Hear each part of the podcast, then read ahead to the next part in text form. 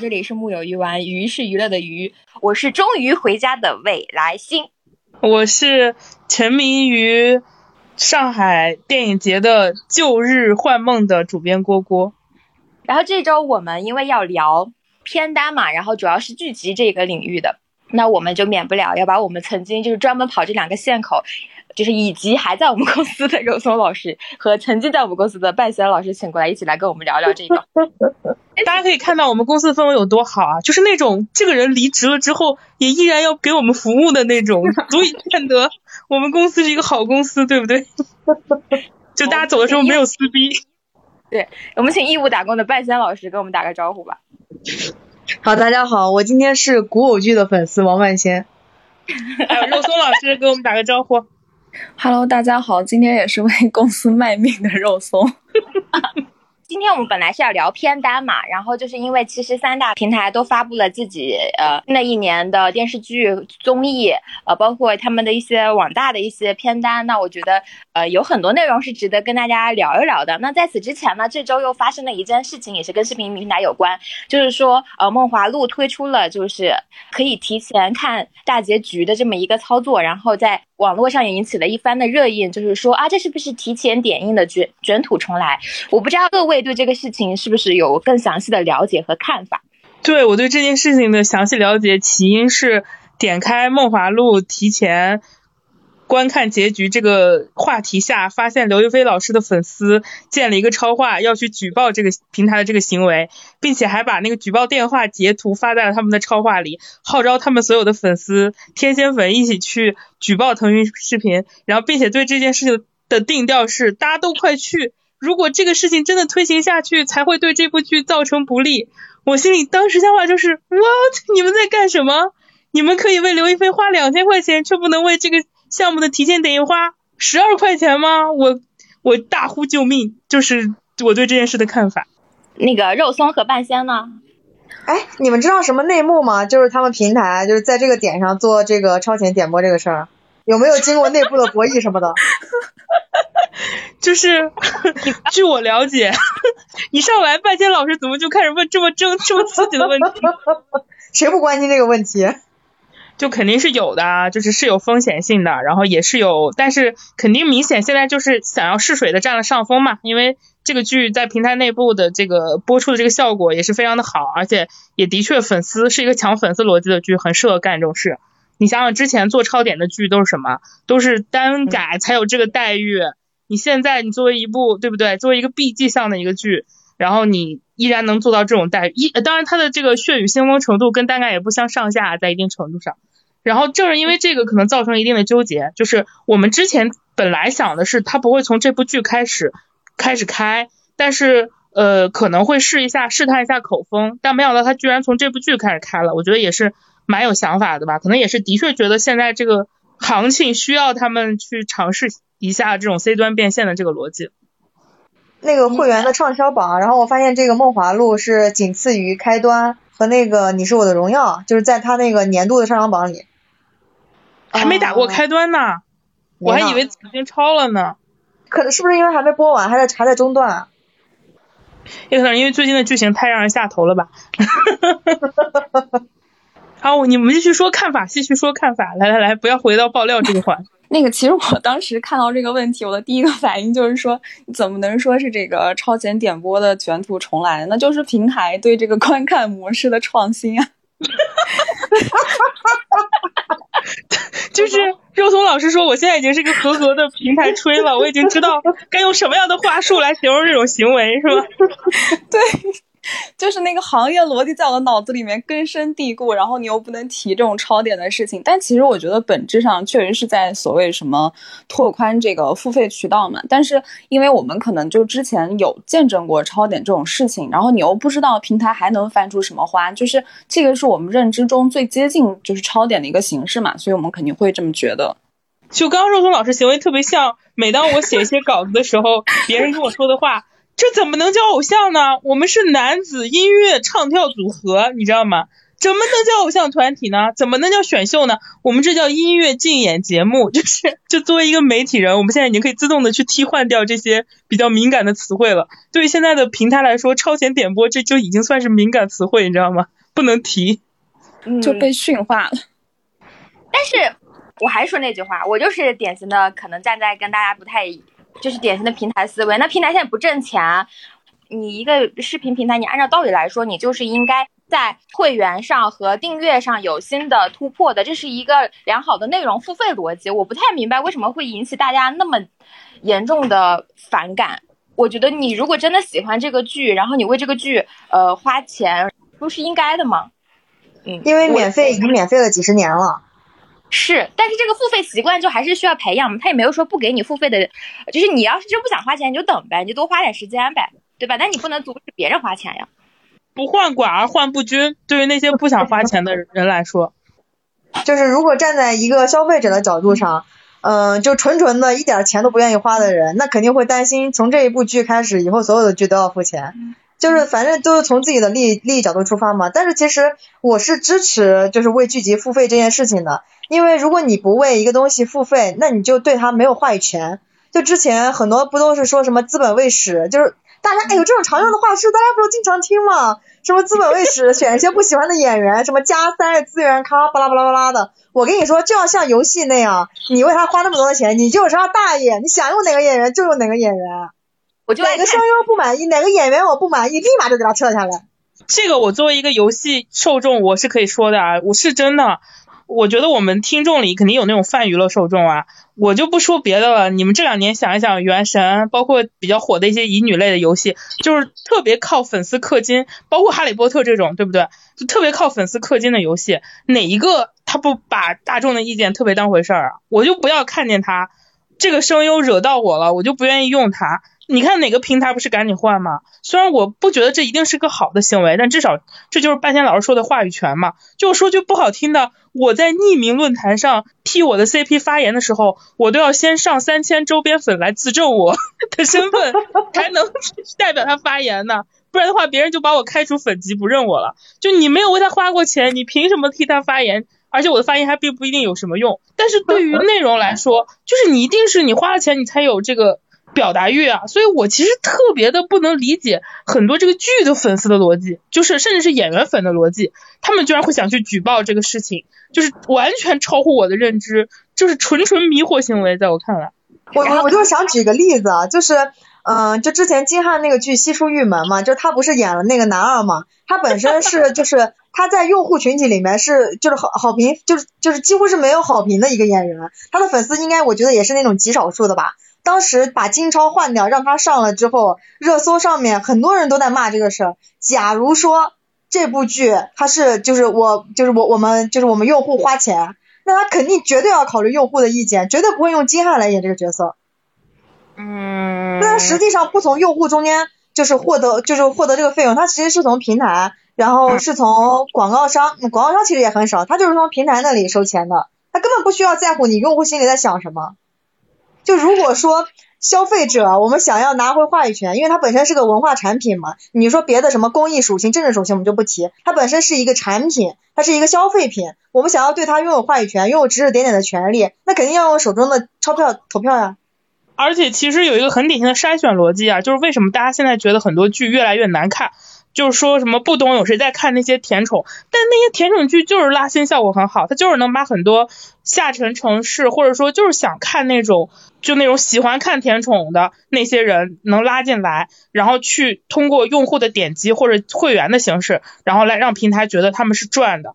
那我换句话说，比如说我们就是想看那种精品的悬疑内容，想看隐秘的角落这种剧，对吧？想看开端这种剧，那我们靠什么来说？证明给平台做这种剧是值得的呢？那我们就只能通过，比如说我们为他的单片付费啊，或者是就包括即使是之前的超前点播，对吧？难道大家以为《庆余年二》的那个盘子是那么好码的吗？对吧？难道大家以为就是那么多演员、那么多大咖，他们聚在一起就是一挥手就来了吗？其实不是的，其实这些背后其实就是一个很典型的，当时他的超点卖的很好，这真的卖的很好，虽然很多人都骂他，然后这个背后的商业逻辑其实是加深了平台。我不管多努力，我要凑齐这一堆人投资，我过来把这个剧往后推进的这个逻辑的。我们用脚投票才能让平台看到你的喜好，才能让他去做这种他可能觉得有高风险或者说是呃回馈不确定的这种项目。我觉得这是没有办法的事情。对我来说啊，就是我花钱了，我才能有话语权。但是对我来说，这是个个人的。但只有越来越多的人意识到这点，就是大家都花钱了，才能让更多的人，整个行业就变成这个逻辑。是，但就是我们讨论这一点是站在它是一个消费品的立场上，不要用什么别的乱七八糟来杠啊。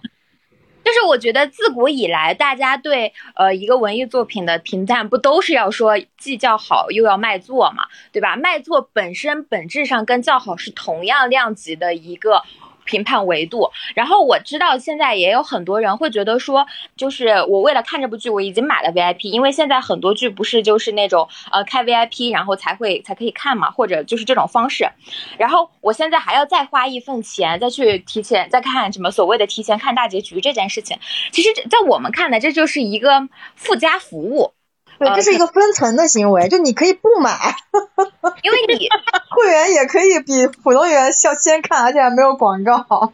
VIP 这件事情是保证你有看这部部剧的权利，就是你可以在我这平台把这部内容。完全的看完，那我再付费单篇付费这个钱，那就是我这个单篇付费的，就是我这部剧的能力。我这部剧的能力已经能够让更多的人愿意为我这个做消费的升级，说哦，我愿意花更多的钱，因为我提需要提前看到大结局。这个其实是一个消费品的逻辑。就是从我的角度上来说，我自己是一直都很支持内容付费的。就是我从现在到现在开始，就是到现在了，我都快三十岁，我每天晚上看小说，我都是会。花钱在各个平台花钱的，我是绝对不会去网上当那种文档下来看的那种，就是因为我们本质上会觉得说，你买一件衣服也是为了自己开心，那你看部剧也开心，你看部剧还让你那么久开心，你为什么不为这部剧花钱呢？就起码以我的角度上来说，我在内容付费这件事情上，以及所哪怕就是当初的超前点映，我也是站在支持的角度的。就是我一直都觉得，你一个事情你要让干这个事情的人有利可图，然后他才能够一直。更好的干下去，嗯，当然我是可以理解部分观众的心态的。我之前跟我的很多朋友交流过，他们的态度就是，如果你能做成像奈飞、像迪士尼家那样的水平，那我当然可以为你不仅充月费，而且给你单片。但你没达到那个水平，你凭什么让我就是我我那个月费的 VIP 在他们看来其实就是不值得的？他们会觉得我买这个 VIP 可能每个月只能享受到一到两部，甚至这都不一定有的好内容。然后呢？我就已经够亏了，你更别说遇到一个好内容，那我这个钱我早就已经给你付过了，它不应该是我重新再给你付的这个成本。其实我能理解他们的想法，就是目前我们的这个优质内容的供给量可能是达不到我们用户有付费意愿的这个诉求的用户的，因为你真的说大家是差那。几十块钱嘛，我觉得其实也不是，因为一杯奶茶可能就是那个钱了。但核心是觉得它呈现给你的内容品质是不匹配的。但这个事情呢，我就用一个特别特别不好听的例子跟大家举一下，你就知道了。就是我们在职场上想让老板给我们涨工资，我们难道能跟他说，你先给我涨两千块钱，然后我再给你干出多涨这两千块钱的活吗？对不对？我们不可能，我们肯定得是我先给你多干出来四千块钱的活，你才能给我涨两千块钱。就是我这么一举，大家可能就明白我什么意思了。就是你放在内娱这个市场上，其实有点类似的逻辑，就是它很难是说我先等这个平台给我做出了所有的好内容，我再给他买，我再给他就是批量的给他花钱。有的时候呢，你一定是一个相生相伴的过程，就他可能做出了几部好内容，但是还不够多。然后呢，平台自己本身呢也在向好内容上努力，但同时呢是需要用户在这个过程中就给他一个支持和反馈，让他看到一个。有可能的商业前景，然后他才能更多的去投入，然后去做，而不是说我真的等他水平起来了之后，然后我再去给他花钱。如果真这样的话，平台可能死了，就等不到那天了。就是我不愿意烧钱了，就这吧，就很可能是这个结局了。就是大家不要听现在做什么呃剧啊，都是给大家什么，就是就是说了说一堆冠冕堂皇的话，然后说什么什么文化传播，什么审美提升，什么主旋律教育，巴拉巴拉的，本质上他就是要卖钱的。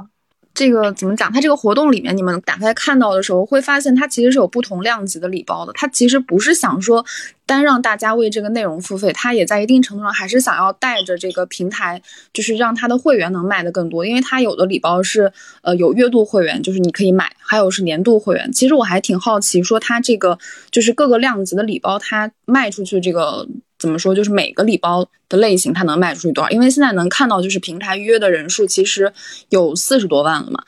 我我不知道大家是单独愿意为这个内容付费，还是说也愿意为这个平台付费？我觉得这个其实是有区别的。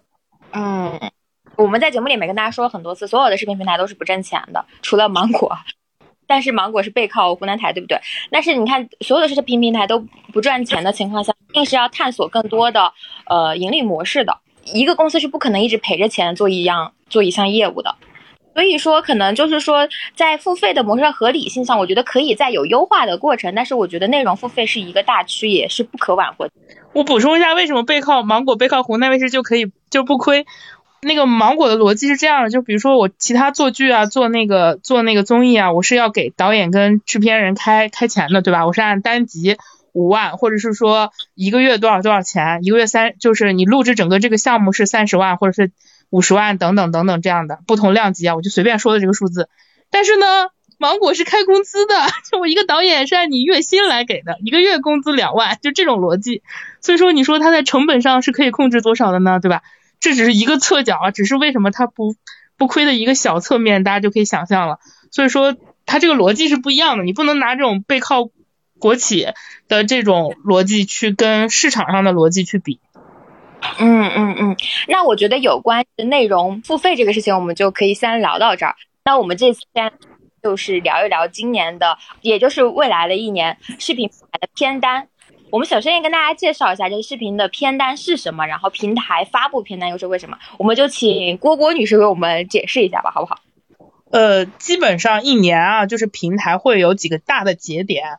以暑期为一个节点和年底为一个节点，中间当然也会有不同的，比如说爱奇艺，我知道他就喜欢秋天也会发，然后各个季度的也都会有些比较小的内部的发布，但比较重点的其实就这两个节点，尤其是以暑期的这一波节点为重要的片单发布阶段，其实说白了就是告诉广告主。啊，大家来看一看我们啦！我们有很多新的好项目，对不对？就是我们接下来有这个剧，不拉不拉，有综艺，不拉不拉，对吧？纪录片、电影，然后发完之后呢，就是呃，我们平台很厉害，我们储备非常优质，嗯，你们可以过来投我们，对吧？这是一个非常典型的在招商方面的一个考量，其实就是突广告主的，就是我发布了这些好内容之后，然后呃，你看中了我的哪个项目，或者你你看中我平台接下来的。哪些动作，然后你就可以来投放我们，不管是瞄定大项目，还是说瞄定我们某个节点，还是说信息流，对吧？就其实就是很强的一个对品牌的一个呼唤作用。然后同时呢，也是拉动一下这个业内行业内信心嘛。尤其是像爱奇艺这种单独上市的公司，你肯定不免是要通过一些片单啊、规划啊，让别人看到你接下来的一些项目储备、行业上的声量。然后来给你的投资人，来给你的这个精神上的股民和实际上的股民一些信心的。基本上简单来说的商业逻辑其实就是这些。那你这两个结合起来，其实本质上也是行业影响力嘛。就是我这个平台啊，我后面有这么多好的项目啊、内容啊，就是也是提振一波你的行业影响力。因为大家不都嗯都想做头部的那些嘛，对不对？所以说就呃肯定是大体上是这些目的。然后当然呢，可能。内卷之后呢，大家也会有一些新的想法，比如说啊，对家已经别的家已经出了，那我们不能输啊，如何如何如何？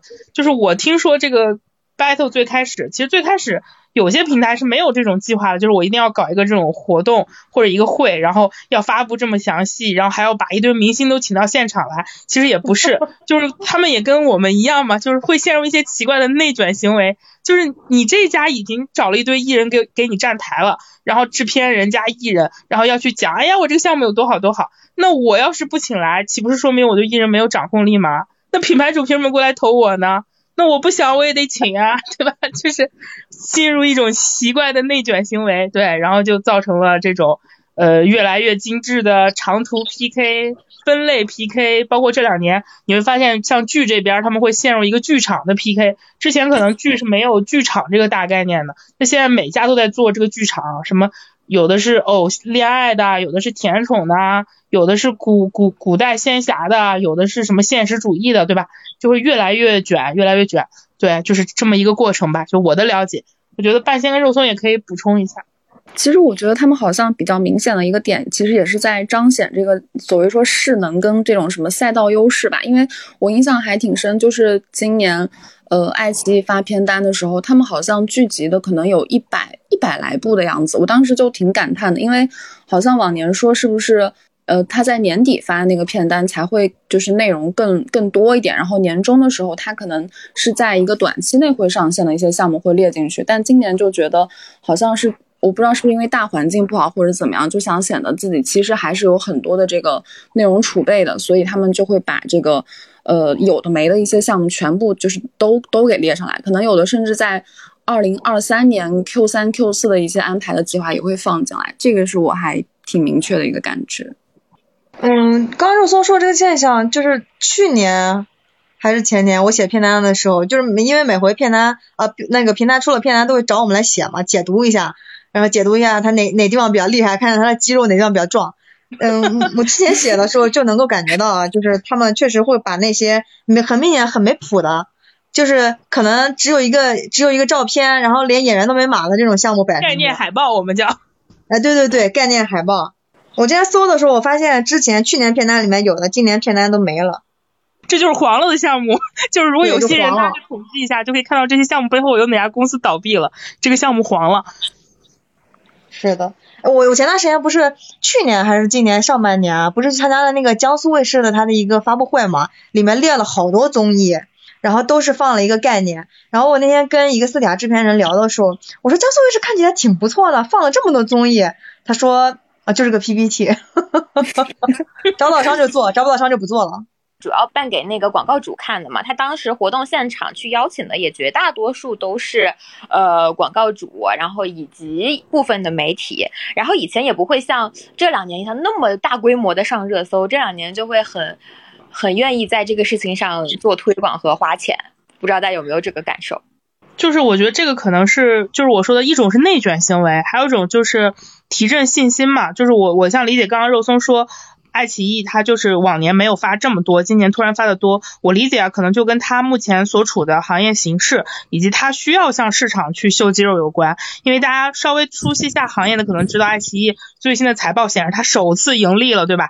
说视频平台亏损了这么多年，除了芒果啊那特殊情况，我刚刚已经讲过了。就它是最近财报是第一次啊，它没有亏损。当然这背后的逻辑我们就不展开分析了，但是它肯定是需要一些东西去提振它，告诉大家说啊，我们不只是说我们控制成本让自己不亏了，我们还是有很多精致的内容储备，就是能够吸引到用户给我们付费或者广告主过来给我们花钱的。它是有这种需要向市场去秀一波自己的可持续的这个目的的，所以它才会在这个节点去发更多的东西。然后另外的话就是，我觉得本质上发片单这件事情吧，就有点类似于一个画饼大会。我不知道大家懂不懂画饼这个概念。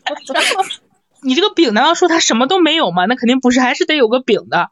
但是它到底有多少是真的，有多少假的呢？就是这个可能就是看这个呃大家的行业了。但是我个人体感是这样的，就这两年啊，就是。长视频平台在这个饼这儿，这个水分还是降了很多的。就我往年经常能看到那种一些项目，就是它在年年的片单里都会有，你知道吗？一直播不了，就是那种永远卡不了，就是不知道为什么原因卡不了过审或者什么的项目。然后或者就是那种就是一个纯概念海报，就是它有这个 IP 想做一个盘子，但是什么都没定的那种。但这两年你会发现这种项目还是少了一些的。就在我看来啊，就是它。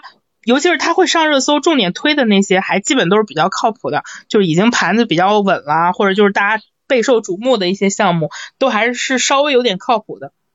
刚才大家应该也了解了偏单这是个什么东西，然后我不知道我是不是我统计的不对耶，我这边统计就是爱奇艺今年发的电视剧的片单是只有四十二部，是跟肉松有什么差距吗？是我的那个图不全吗？他那张图，那张长图，其实它是一个用来传播的图。当时他们不是还发了一个 H 五，就是一个网页的那个东西嘛？它上面一共有一百多部，就是我我每一个，因为当时也是在写稿子嘛，就是每一部都翻着看了，应该是有一百二十多还是一百一十多的样子。他是不是把三个平台一起连播的也都放进去了？没有吧？好像当时说都是独播剧，然后就是呃，因为腾讯片单出的比较晚嘛，然后优酷跟芒果的也都出了。我对比了一下，其实数量差距还挺大的，就是优酷跟芒果都会少一些，应该可能都不超过五十部吧，我印象中。嗯，你们觉得就是今年不是整体行业都在说降本增效，然后的的确确大环境也不太好，你们觉得在片单量上有什么明显的变化？怎么讲呢？就是，呃，往年的片单的这个数量，我倒没有特别多的去关注。其实我更感知明确的是这个，就是各个平台之间的这种区别，就是好像是怎么讲，就是它它越陷入这种所谓说降本增效被大家关注的焦点的时候，它就越容易就是说非要。一定要显示出我有特别多的势能产能，就是我的量特别大，然后包括量级上，它也会往就是放尽量多的一些大剧，所谓国民大剧啊这些这样的一些内容。嗯，半仙呢？嗯，我是感觉到就是这三个平台之间的风格区别是越来越明显了。我看爱奇艺都没几个古偶剧了，我决定明年不看它了。谁说爱奇艺没有古偶剧了？我看爱奇艺有一个仙侠了。对啊。什么呀？狐妖小红娘吗？哦，大幂幂的剧我要看一下。优酷也有很多古偶，我觉得优酷是真的找到了，就找到了他自己应该去的方向，不要搞那些乱七八糟的。嗯，那你们觉得内容的题材上有什么变化吗？我第一次题就是从这一两年，我觉得题材变化就是那种呃主旋律剧、现实题材的，就是会变多耶。哎，我我反而觉得古旋主旋律少了一点。就没有没有去年和前年在片单里面这么这么强调了。对，因为节点过了，就是没有那么强的献礼政治诉求了。因为大家都知道前两年是什么年嘛，特殊年份，肯定平台一定要在这方面表示我自己一颗红心，对吧？然后所以肯定是要多出这种内容的。当然，我觉得也不一定全是坏事儿啊。你如果没有这种诉求的话，我们可能也看不到像那个呃《张海情》《觉醒年代》。懂我，对我们可能也看不到那个觉醒年代啊这种这种项目，因为其实我们了解觉醒年代这个项目在过审阶段其实是有一些争议的，也是有有强支持才最终能以现在的结果呈现给大家。对，然后呃包括上海情也是很明显是一个倾各方力量，然后就是那种半任务性质的一个片嘛，但是最终出现的效果是非常好的，就是呃肯定是有一些各种方面的。的这种年代考量，然后进入到今年这个节点过去了之后，会发现大家在主旋律上就是没有那么那啥了，没有那么那么红色的片单了。但是有一点，我我我我想问未来星，就是你说的其实不是那种主旋律是吧？你说的可能是现实题材，对不对？对。什么幸福到万家这种是不是？冰与火 啊？那我觉得这个是行业大趋势吧，就是。嗯，就是我之前跟几个平台的呃剧集这边的一些负责人聊天，他们会觉得现在你想要打到国民大情绪，你就得靠这种特别现实的东西才能打，就否则的话，你像古偶就很分层，就是女性，而且是嗯，你就是那种熟龄女性看的古偶，跟那种特别小的孩子看的那种古偶也不一样。然后你如果说那种都市小品就特别上升，但你要想真正打中那种特别全民情绪，就是你也看，你爸妈也看。然后你弟弟妹妹什么小侄女也看那种戏，可能就是得是那种特别国民的，比如说你像七年的人世间，对吧？大家都说开端它很火很火，舆论上爆了爆，但你父母不会看开端的，但你爸妈肯定是会看人世间的，然后你也会多少看看人世间，这就是时代大剧跟那个圈层东西的区别，所以他们会比较相信这种现实题材的剧，它呃它它那个就是能打中。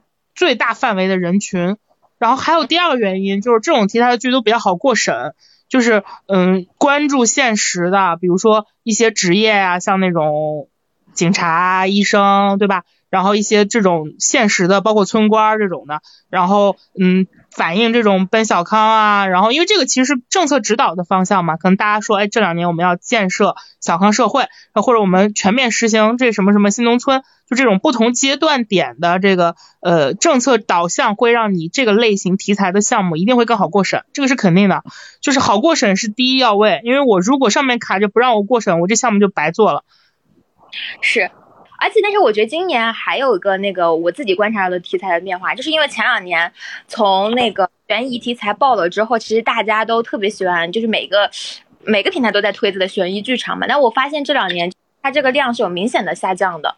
因为去年大概是年底，去年年底吧，差不多应该是这个节点啊。如果我记错了，大家不要骂我。也可能是今年年初，反正就在那个先后、那个前后吧。据我了解到，好像是有一些新的通知下来了，就是对于一些偏呃比较有那个呃怎么说呢，就是比较涉及到硬核的悬疑，就比如说那种白夜追凶这种类型的，就涉及到有一些比较比较。尺度比较高的奇诡设定的这种悬疑，或者是说隐秘的角落这种有很强的这种社会的这种东西的悬疑，就是不太好过审了。就是我们知道的信息啊，就是会卡一波这个。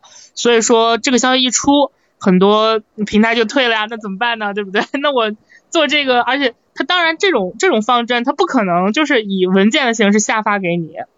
就它不会是这种明确的规定的，但它就会大概行业你都知道，就会有一些口风。那你你你已经下了这个通知，我肯定没有办法再去推这个剧了，因为我就算拍了这个项目，我也不好过审，或者是说我也不好播。那我做这个不就是等于是赔本赚吆喝嘛？所以现在很多剧都在往那种什么女性悬疑，对吧？对，关注家庭，或者是那种心理悬疑，就是走那种。嗯，比如优酷之前那个白色月光那种感觉，就是心理上的那种博弈，就是更偏一种不是那么的强猎奇呀、强犯罪啊这种这逻辑上走。就今年播的很多悬疑剧，就是过审的周期什么的也挺困难的了。我觉得往后它可能这个赛道会越来越难，也是也是真的。从那个那个报的那个悬疑剧，就是叫什么来着？坏小孩的那个隐秘的角落。那一波过去之后，的的确确没有再出现这种量级大爆款的剧的出现了。我觉得在这个的市场反应上也能够，呃，也是能够反映一些问题吧。就是可能也的的确确没有再出现一个大爆款，让平台的信心，我觉得是不是也会有相关的动摇到？半仙老师觉得呢？就是因为，嗯，拍这个剧不就很难讨好用户啊。我觉得除了过审之外，这个也是很重要的一个原因，因为现在平台它都很现实嘛。我再也不可能说我花一大我花个大就是特别大的力气，然后我做个剧，结果会员拉新那么差。嗯嗯嗯。或者是播的声量也很差，最起码给给赚一个东西吧。去年的迷雾剧场不就是很差吗？然后今年是不是迷雾剧场都没有了？我看片单里面没写。他们应该还有在做，但是可能没有放到片单。不叫对，不叫这个这个这个东西了。嗯，不叫迷雾剧场了，反正今年没有主推这个概念，我知道，那就是黄了。就我发现啊，半仙老师离职之后最大的一个原因就是他，就是他不用考虑我们和平台的关系和合作了，就是没事，我跟你们说，你们有什么不好说的话，你发微信私聊我，让我说。这个我这个节目还是我们的好吗？和我们是有啥区别？就是，但是的确是啊，就是悬疑这个领域，呃，不太好讨好，是真的。就比如说有一些剧啊，它可能播的还行，数据也不错，但是就是舆论声量不高，或者就是它舆论声量特别的负面。就我印象里，其实赵丽颖的那个悬疑剧叫《谁是凶手》，是不是？其实播的数据是不错的。然后那个。今年那个王俊凯的那个戏叫呃重生之门，重生之门好像在男性端的数据反馈也不错，但是呢，重生之门的口碑就非常的负面嘛，因为采用了流量演员，就是其实那个剧本其实呃用我们老板的话说，还是悬疑剧里很工整的剧本，包括是说前段时间那个爱奇艺的那个猎罪图鉴，对吧？其实，在网友端的这个。声量反馈也是不错的，但是也没有说真正就是突破了那个成为一个全民大爆款啊这种的，因为我觉得这个这个很难，因为悬疑剧你想要做到全民爆款，其实对要求很高，就是你你你有的就是你又得猎奇，你又得能讲通，你还得有演员有演技，对吧？就是你这要求方方面面的都很到位，你细数这些年能满足这个条件的悬疑剧，你想到反正我能想到就还是两部嘛，一个是《白夜追凶》。白夜追凶之后也是过了好多年才出现了一个隐秘的角落。我说这个真的就是你必须要等它才行，就是因为你会发现很行业里的做剧逻辑就是一部剧火了之后，它会有一堆剧去跟进。你像白夜它火了之后，就会有一堆这个类型的剧去跟进了，然后。之后可能就会扑一波，然后再出现一个新的小高峰，比如隐秘的角落，然后再有一波跟你，然后再啊再不行一波。我我还是比较看好悬疑的，我觉得这个赛道是能够稳定的以两到三年一个周期这个周期来出精品的，就比较长，你要有耐心，就是它大概是三年一个周期，现在我们可能要等到二零二四年才有下一个。悬疑剧的受众真的很难讨好，就是就是属于那种就是小众人群，他看过很多好剧，就是稍稍有不顺他心意的地方就开始嗯开始辱骂，这就是我对，因为这个赛道日韩包括欧美出过太多精品了，而且对于这个赛道比较感兴趣的受众啊，就是他那波核心掌握话语权的受众是非常挑剔的。然后呢，而且呢，你一部悬疑剧你要想爆出圈，你一定不能只顾了这波人，因为你如果只顾这波人，你就特别精英主义嘛。你像《白夜追凶》，他能那么爆，他绝对不是只讨好了这波人的，他还有更泛的外围受众的，他有那种除了你这种悬疑之外的东西能打到这群人，那这就很难，你又要阳春白雪又要下里巴人，你这怎么做呢？所以说你就得这天时地利人和缺一不可吧。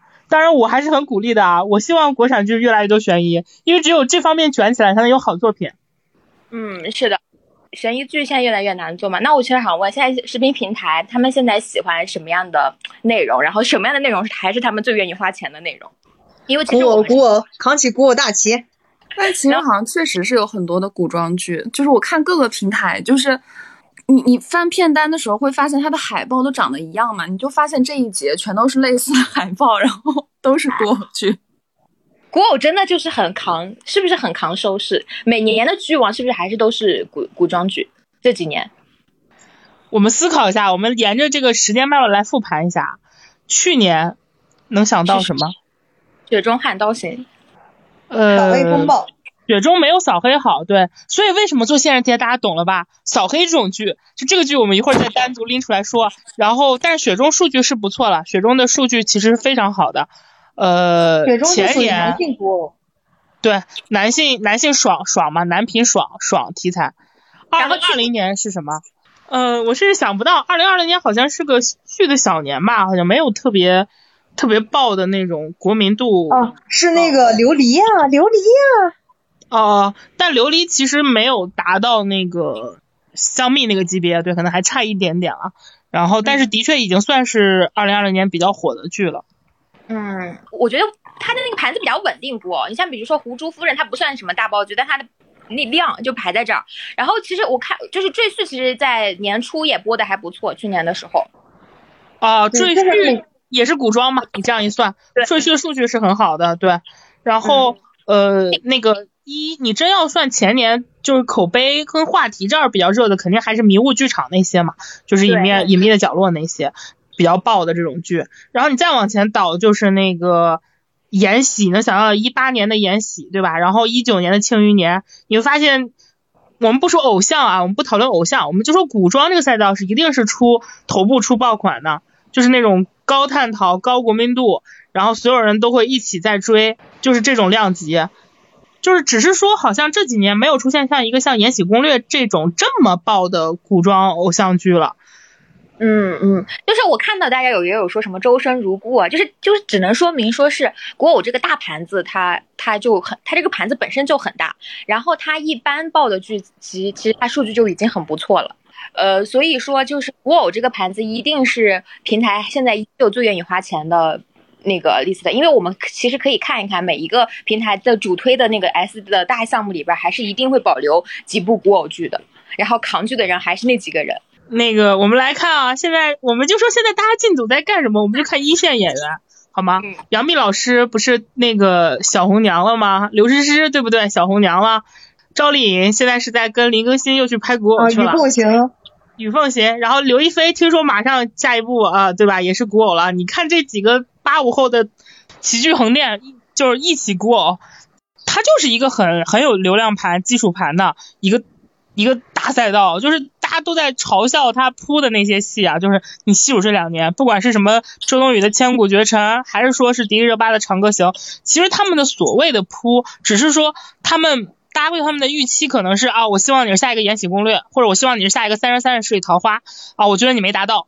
但是他们在他们自己已有的这个基础盘上，包括说像之前杨幂的《扶摇》，包括杨幂今年的这个《狐珠》，它的基础量级盘还是非常稳定的，就持续是有一波人在不停的为这个剧看剧花钱，然后 VIP 对吧点击的，就这个盘子是稳赚不亏的一个盘子，嗯。就是在我，我为了看那个新剧的话，我就看呃，就看那个腾讯的 VIP 付费榜单嘛。我发现大家骂的这么狠的《且试天下》也排在它那个比较前的位置，比《梦华录》差也差一点儿，但是数据还是很好的。这就说明什么？就是这就基本盘，就古装偶像剧的基本盘，就是比 我喜欢的悬疑要大多得多得多得多。就是像我这种观众就喜欢看这种没脑子的。什么叫滤镜？滤镜就是我妈妈在家看《风起洛阳》的时候，她根本不会觉得王一博的演技差，就是她只会觉得这个人设很好，他跟宋轶的这对 CP 很甜。我问她说：“你不觉得演的非常的僵硬吗？”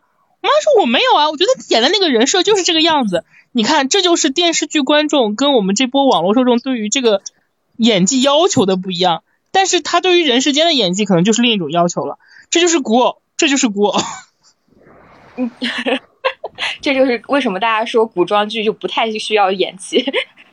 对。”但是我们并不认同，我们一定要把自己立在一个特别正正确的位置上啊！就是我们还是觉得需要演技的。我就是我始终觉得《三生三世十里桃花》这个戏能这么火，一定是和杨幂老师贡献了她近十年以来的演技高峰是密不可分的。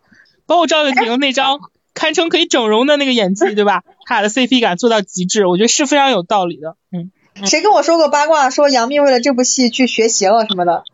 这不是八卦，这是真的。行业里有这样说的。他去学，他秘密有时间去学习呢。有段时间很认真的请了台词老师呢，还。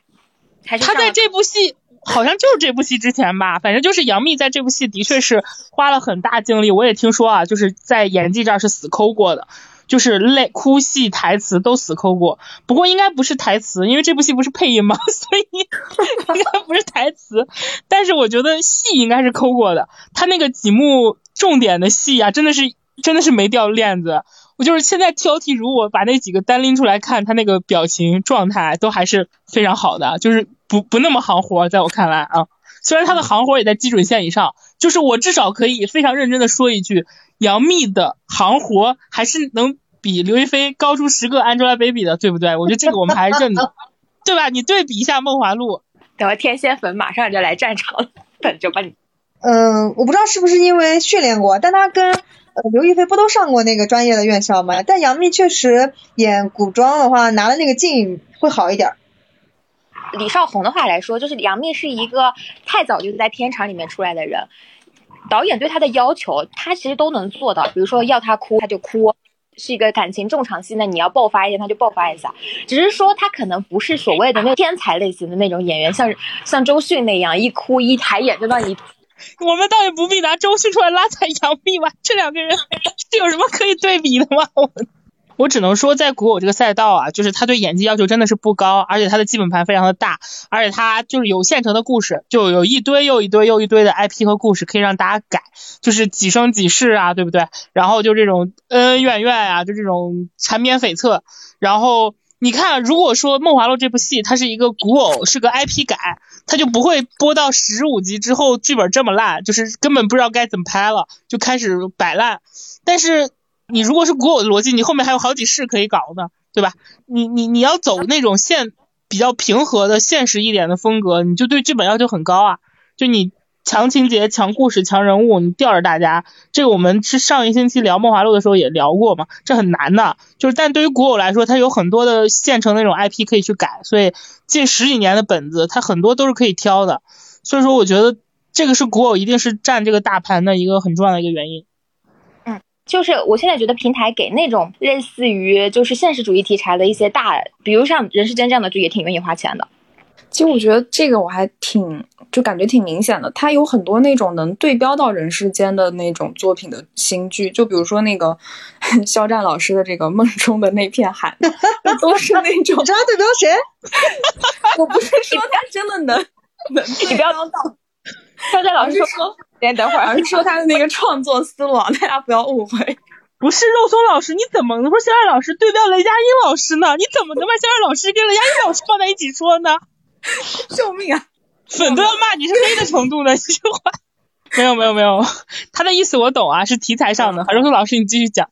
对，就是题材上，就大家都非要就是跨度很长嘛，然后什么以小时就什么小人物折射大时代，我觉得好像每家平台的那个平台上都能看到这样的作品，就包括那个优酷的，就赵丽颖的那个什么幸福到万家，到万家，对对对，也是这个类型的。幸福到万家是现代的吧？他是秋菊打官司改的剧，有一些有一些跨度吧，应该有跨度。他讲的，但他没，他不是那种大年度跨度的，就不是那种说从二十岁演到六十岁的那种，他还是有一些区别。就是肉松老师说的那种剧，其实特别像我们小的时候看的《父母爱情》《金婚》这种东西。其实他曾经一度是非常掌控电视剧的，就是火过很多部这种的。当然也都是山影那波人做出来的。之前特别喜欢做这个剧的两个 team，一个山影，一个是那个郭靖宇老师那个团队，就是我长信是吧？长信。那当他们做的时候还不是长信呢，就是那种大时代、大跨度，然后而且要很接地气的那种剧。嗯，能想到很多，可能有的还涉及到一些地域，对吧？比如像走西口啊这种的，然后商业像乔家大院这种的，就是那种民国的或者现代，现在就是我刚刚举的例子，什么父母爱情啊，什么什么那个金婚这些，但是好多年已经没这个戏了，因为进入网络网络剧时代了嘛，大家都觉得这种剧嗯不够讨好年轻受众，但是你看今年人世间一火。一下子就又出来了，这就是影视行业创作规律啊！就你有一个巅峰出来，就会有一堆人去跟进。我们那期聊武侠也说了嘛，就是只要有一个好项目出来了，就会有一堆人想去 copy 这个项目。我们不讨论这个 copy 能不能成功，但至少这个风向是起到了一个风向标的作用的。就是，而且我个人也是看人世间的，我真的觉得挺好看的。我不觉得年轻人不喜欢看人世间啊，虽然很多人可能说我也不年轻了吧，我我不是零零后，但是我我觉得这种剧还是有这种时代穿透力的。就我小的时候跟我爸妈一起在家看那种老剧，我也不觉得它难看。我现在长大了看《人世间》，我也觉得它很好看。所以我觉得这种时代大剧是一定是有自己魅力在的。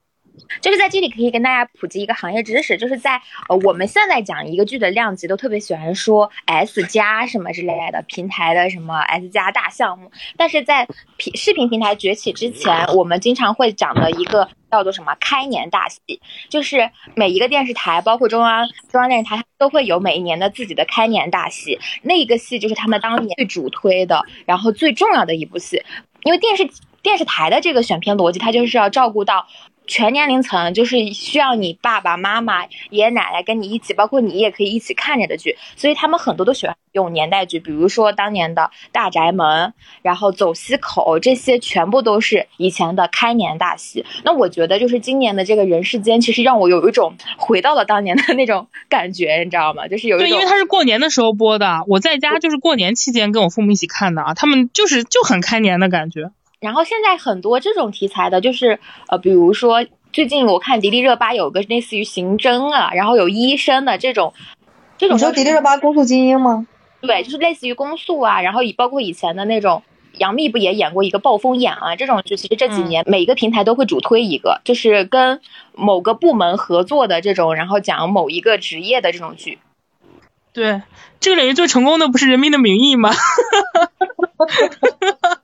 也是一座高峰，不可跨越的，跟某一个部门合作，甚至因为跟这个部门合作，还得罪了另一个部门，所以另一个部门也迅速推出了另一个，另一个就是好啊，你居然敢黑我们警察体系，说你们公公就是公检法嘛，说你们检察体系好来黑我们警察，那我们警察体系也要马上出一个，就是这种达到这种量级的。我觉得就是可能从《人民的名义》开始，让各个部门就是知道了这个宣传的重要性。嗯，我觉得是有是有一定的。呃，这个逻辑在的，就是肯定是通过这种一个特特别头部量级的主旋律的题材，而且是这种大爆火，就你想象不出来哪部剧到了它这个量级。当然，这个跟本子好有关啊，你你这个你是天时地利，你现在已经没有这个天时地利了，你没有办法那么大尺度了。你你现在回看《人民的名义》当时那个尺度是什么一个效果，大家肯定也不用我多说啊。你现在肯定做不了那种程度啦，对不对？你现在能让你写出祁同伟这种人设吗？就是就是有一个没一个，就是这个行业就是这样子。你出现一个高峰，往往就意味着你这片就没了，因为这个题材赛道不让你做了。就是，但是我有一点觉得比较好的一个趋势啊，就是你刚刚说的这种职业赛道有一点比较好，就是因为加入了这种官方的视角进来，它就没那么容易拍成恋爱剧。我之前看过一个八卦，就是一个总结是这么说的，就是呃日本人拍职场剧就是嗯我不管是我是法医，我是警察，我是对吧，我是什么，我是律师。然后，总之，最后反映的就是，就是这种过日子很难，或者是说这个，呃，这个这个职业是很艰辛的。然后，嗯，韩国人的话，就最后反映的一定是这个社会阶级的。中国人就是我是职，我是法医，我是律师，我是警察，最后我一定要跟谁谈恋爱的，就是他最后落到都是职场恋爱戏。但是我感觉这两年的这个这个恋爱的这个占比还是明显下降了的。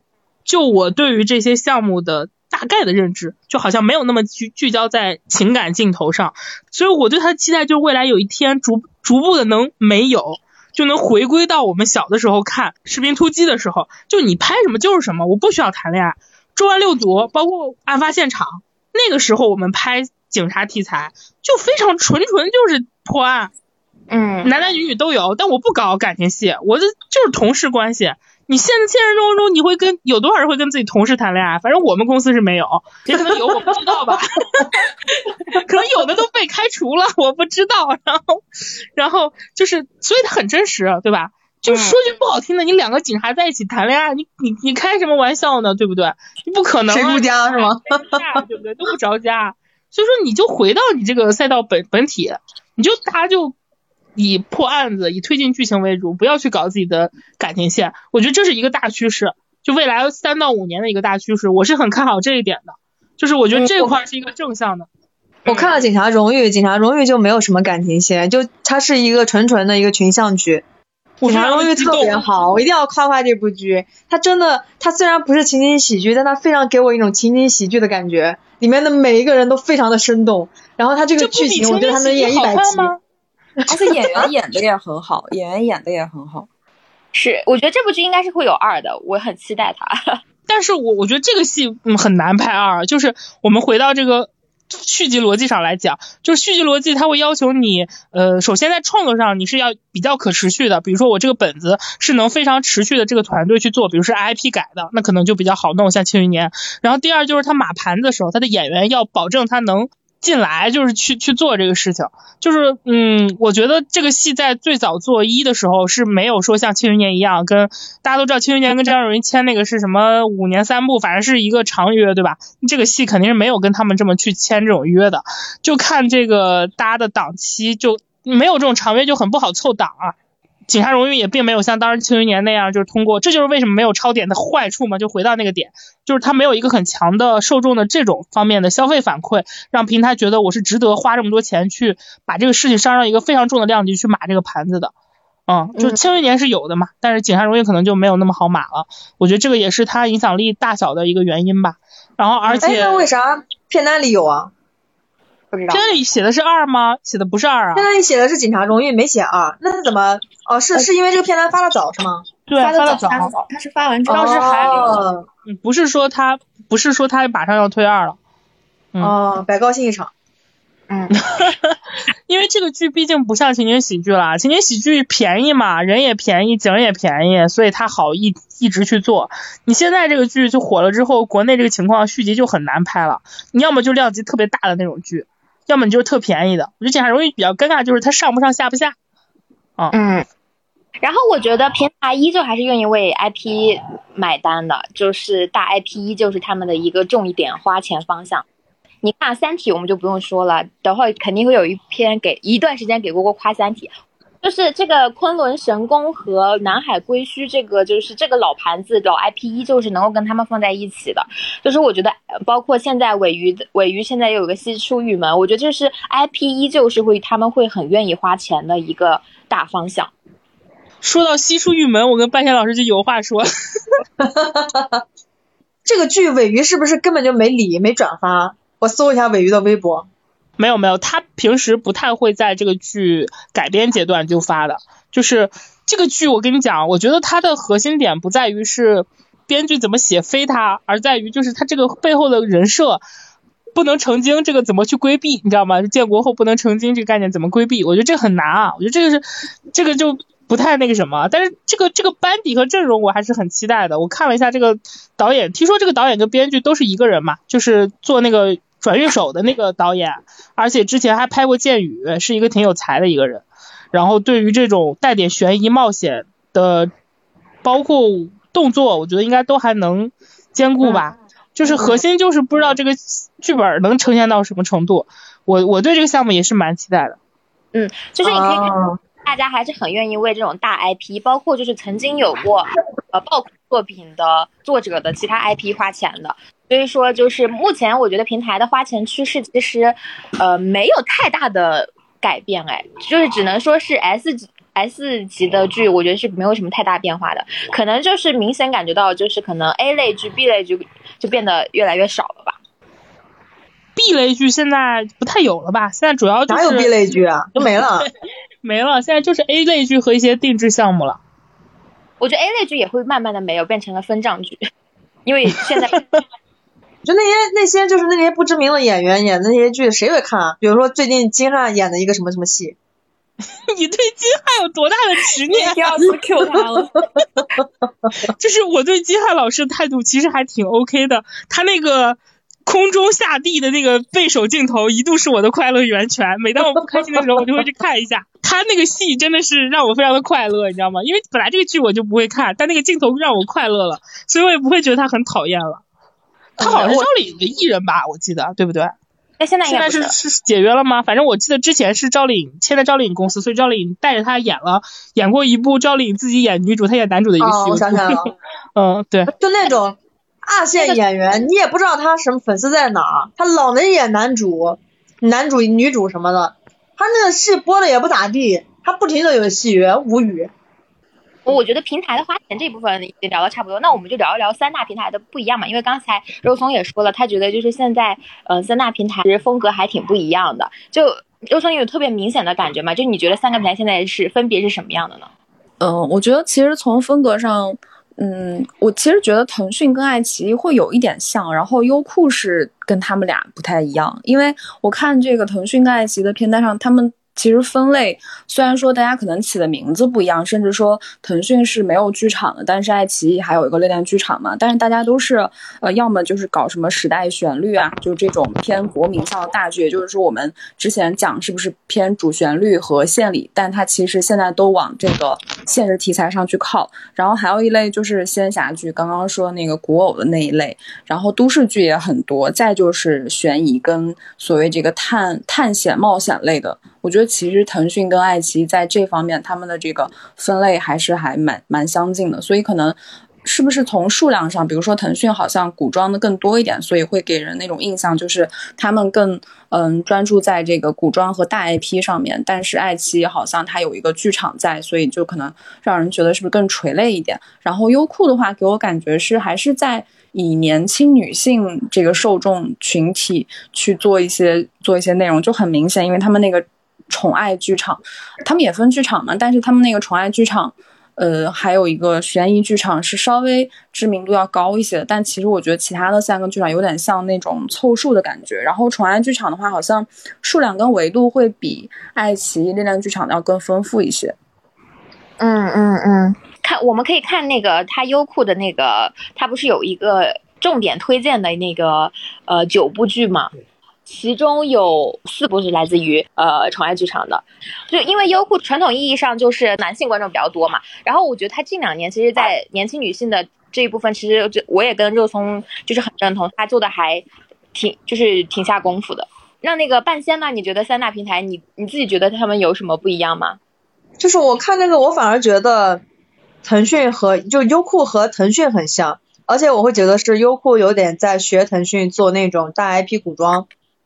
嗯嗯，因为之前《与君初相识》播的非常好嘛，然后是他们平台两年以来，从一八年到现在是好像是什么会员拉新还是什么热度最高的一个剧，多离谱啊！这么多年 就这么一部，然后现在他这些就是他的那个《安乐传》《沉香如屑》，一定是他前面最最最最重头的戏，《冰与火》说实话我觉得他存疑，因为他还是一个比较小的。一个一个类型，再加上王一博，说实话也就是在普罗大众这这个层面也不是特别的讨喜。然后腾讯视频它虽然有这么多的篇章啊，就比如说什么呃主旋律啊、现实主义啊，但它实际上大家都知道它扛这个用户关注的是是是哪些，大家懂的都懂，还是大 IP 加流量嘛。嗯，郭郭呢？爱奇艺我觉得它是真的不太一样，爱奇艺它的剧就是嗯你会觉得它明显有。嗯，我觉得它的创新方面更足一点，在这方面，然后它的大 IP 古偶的位置相对来说，除了《狐妖小红娘》之外，其他的层级都没有那么高。我会觉得爱奇艺反而是在拓宽类型，呃，在这方面就是真的努力了很多。嗯，郭郭呢？我最大的感觉就是腾讯好有钱啊！其实这个感觉每年都一样，就是就是有一种我不差钱。虽然说大家都在降本增效，我也需要降本增效，但是我就是这么有钱，能怎么办呢？我就是能请到一堆明星来演我的戏，我就是有这么多 IP，难道我不要他吗？就这种感觉，就是我对腾讯的感觉，就是一方面呢，我又觉得他，嗯，好像这样烧也不是个办法，可另一方面呢，我作为一个，嗯，作为一个品民观众，我就觉得，就是给我，就是啊，这个行业暂时还不会死，还能再苟两年，就需要有这种有钱的平台出现，这种感觉。你看他们的那个繁花呀，对吧？这种这种项目，然后你再看他们的那个，呃，肖战这种。顶流的这种梦中那片海，对吧？然后包括就坚定不移的这个在古偶这个赛道上深挖的这个喜欢的赵露思老师的很多新的项目，然后还有就是同样也有一些像像这种现实主义题材，但是依然是你感觉阵容也很好，就是会给我的确就是我不免啊会觉得他们真的很有钱。你像三体，对吧？呃，包括我刚刚说的这个西出玉门这种，人家一口气把尾鱼那么多 IP 都给搞下来，真的很贵啊，我听说的。你像那个欢乐颂三这种正午阳光头部的这种项目，总之腾讯给我最大感觉就是他真的很有钱，在当前就业形势如此之艰兼具，行业声量如此之萎靡的时候，呃，我还是很喜欢这样 这样有钱的平台的。对，呃，然后那个。优酷的话，就是刚刚他们俩说的，其实跟我感觉差不多。然后那个爱奇艺的话，的确是存在，我觉得他们一直以来在创新赛道上都还挺走得很靠前，就是综艺啊、剧啊都能感觉到。就是因为他们家的确是我理解啊，就相对压力比较大，然后而且也需要有好的声量跟好作品向市场论证他们这个，因为他们是独立上市的嘛，而且背后也没有那么强的爸爸去。支撑或者去绑定，所以我我理解这背后一定是有资本层面的现实原因的。然后芒果的话会给我一种怎么讲呢？就是他们的片单我每年都不太能看到他们的剧呢，我每年的点都在综艺上，就是可能就是就一条大腿肌肉太粗，就让另一条腿你显不出来。就是你横向去对比啊，你能感觉到他们从去年开始就有很明显的我要在剧这边去发力，就他们做季风剧场，对不对？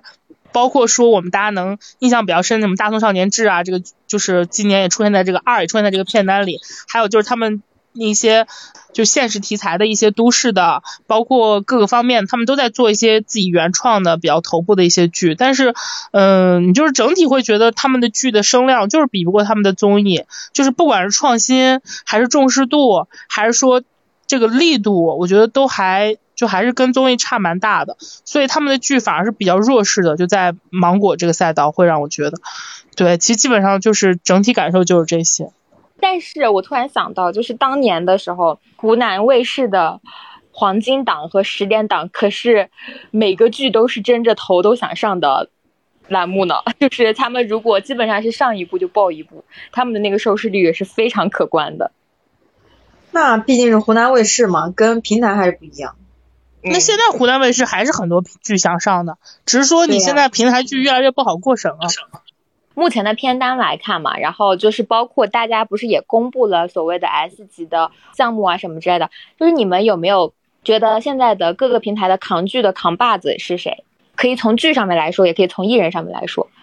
我其实觉得电视剧领域并没有除了中生代的崛起之外，我觉得其实没有什么太大的变化耶。这不还是因为这两年没有新顶流出来嘛？然后我，哎，我虽然要说一句话，很多人不喜欢听了，但是我这个是真的是纯纯行业发言，就是也可以在一定程度上解释那些不喜欢他的人。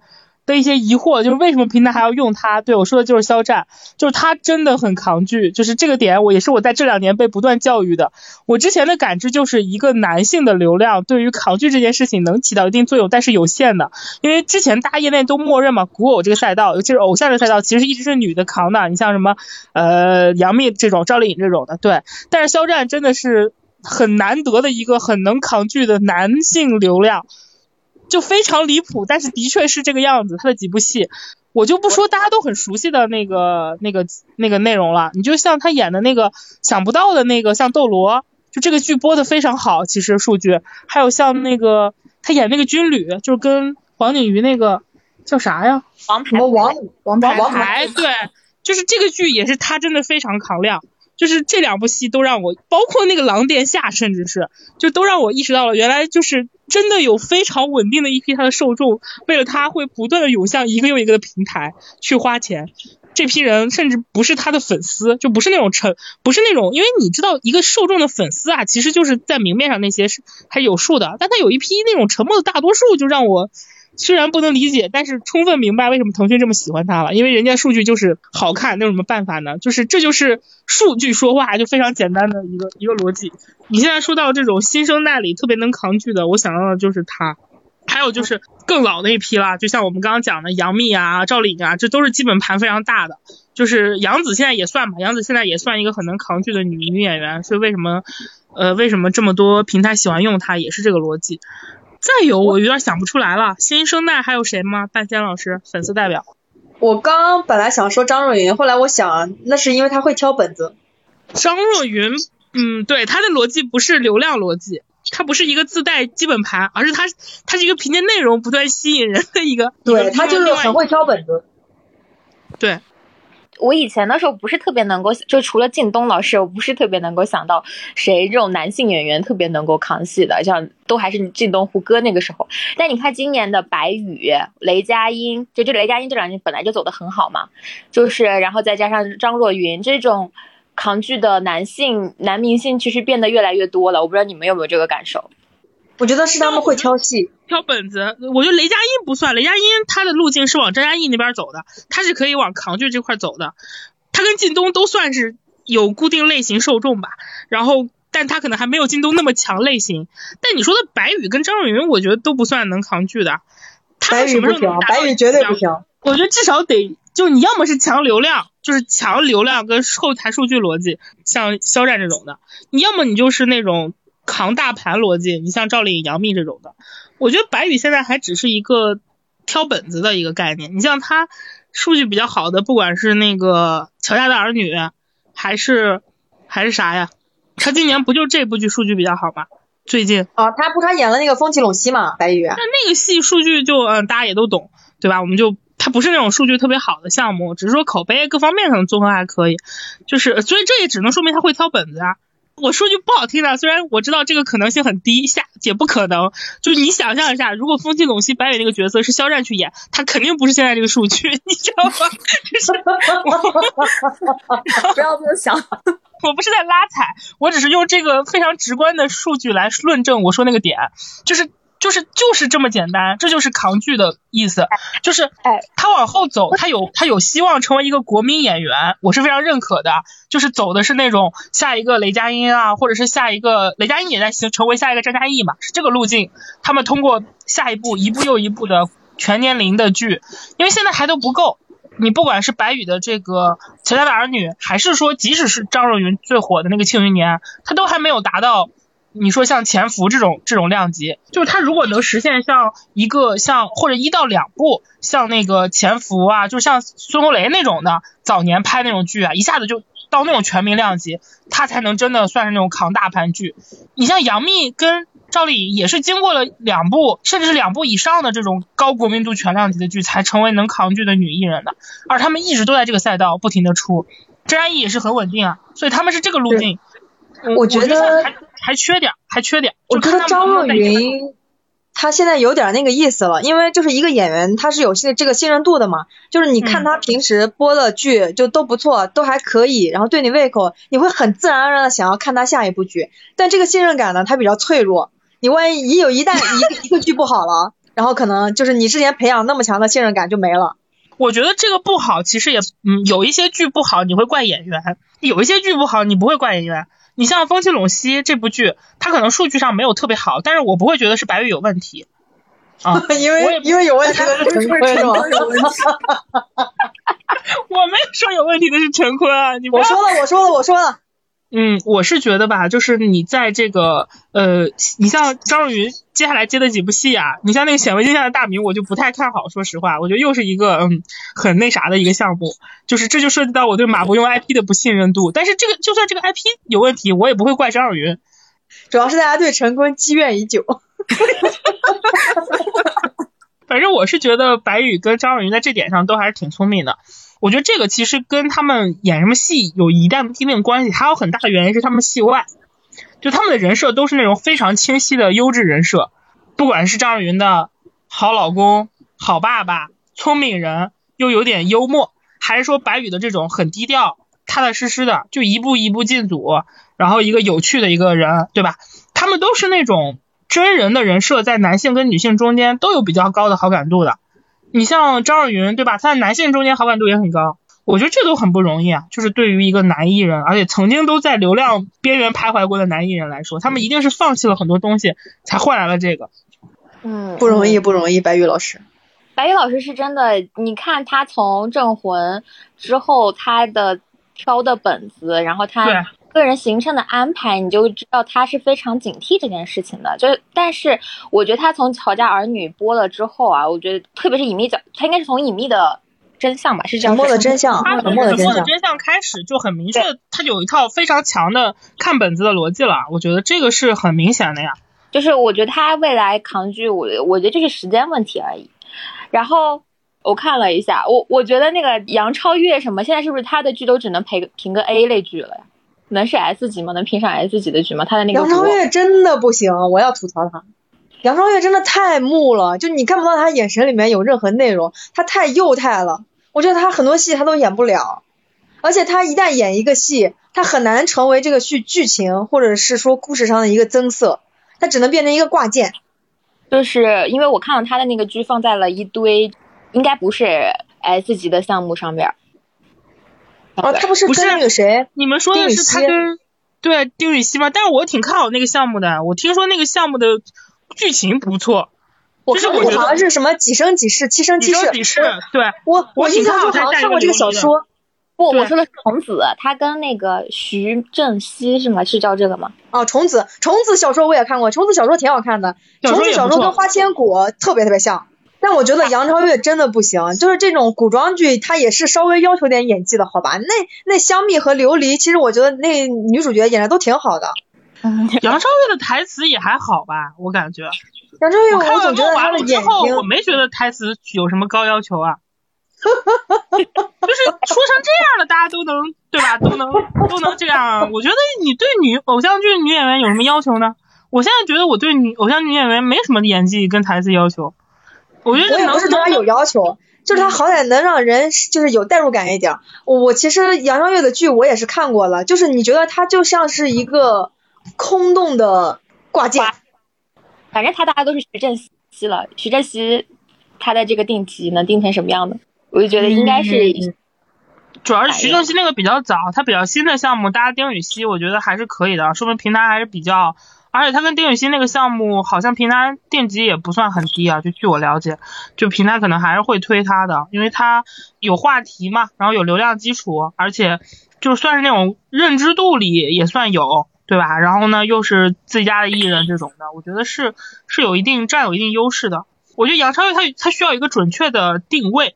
我不觉得女演员一定要眼神很好，就是我当年看刘诗诗的时候，我也觉得她很木。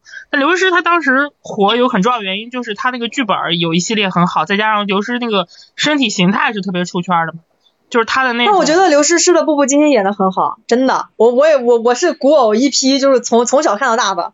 她刘诗诗演的，她刘诗诗演演《步步惊心》演的真的很好。